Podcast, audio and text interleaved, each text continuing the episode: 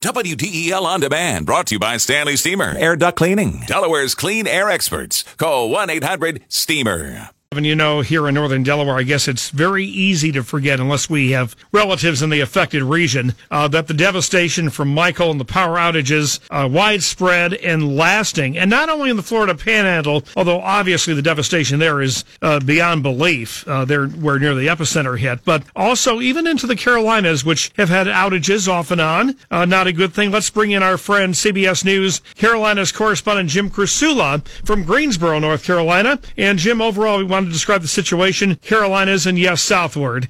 I can tell you, Allan just saw a CBS News email. As of the top of the hour, 4 o'clock, officially, still about 210,000 homes and businesses without power in six southeastern states, about 125,000 of them in Florida, another 25,000 or so in hard hit Georgia. But 50,000 of those outages are still in North Carolina and Virginia. Back on Friday morning, Allan, amazingly, considering where the storm hit, there were a million and a half homes and businesses in North Carolina and Virginia without electricity. Now, utility crews from all over the country have been brought in, and they've stored huge numbers, of course, but still, it's miserable for those of us, including myself, who still don't have electricity. Yeah, it is pretty amazing. I mean, we still associate it more with uh, Panhandle, Florida, and, and, South Georgia with good reason. Uh, but uh, talk about North Carolinians getting hit twice. And I think part of what happened with Tropical Storm Michael back on Thursday afternoon,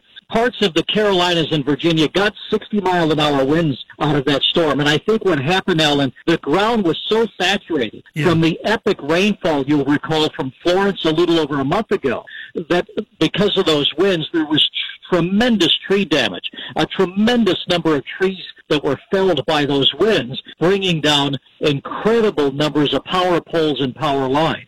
What, what a story. All right, Jim Crusoe, hope you get your power back soon. Thank you so much for joining us live from North Carolina.